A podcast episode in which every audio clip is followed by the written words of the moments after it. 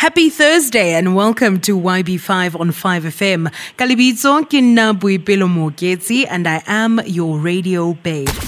Youngblood 5 on Youngblood 5 this week. Joining us today is Nolan Pillay, here to tell us more about the hashtag Climb for Deaf Challenge. You and 14 other climbers have decided to put your lives on the line. You're climbing one of the highest, most dangerous mountain peaks in the world, and I want you to tell us exactly why you've chosen to summit.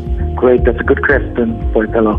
So, firstly, it's all about serving humanity. Now, I've been working with the deaf community for the last three years now, and I know the challenges that they face on a daily basis, especially in their communities. And the whole idea about this is to bridge this gap between the hearing people and the deaf people.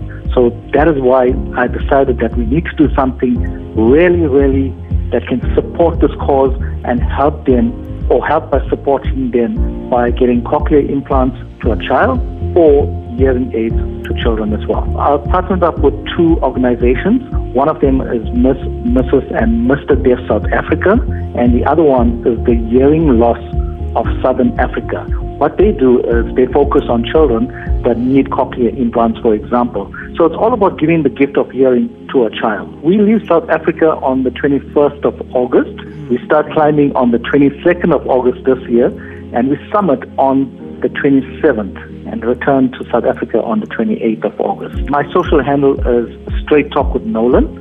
So you can find me on IG, on Facebook, LinkedIn, on Twitter. Just look for Straight Talk with Nolan. It's just all one word and you'll find me.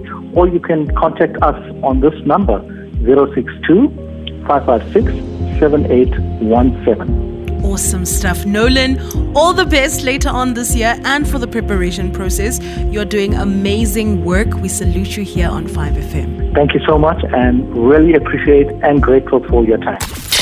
Youngblood 5, saluting champions that are making a difference on 5FM.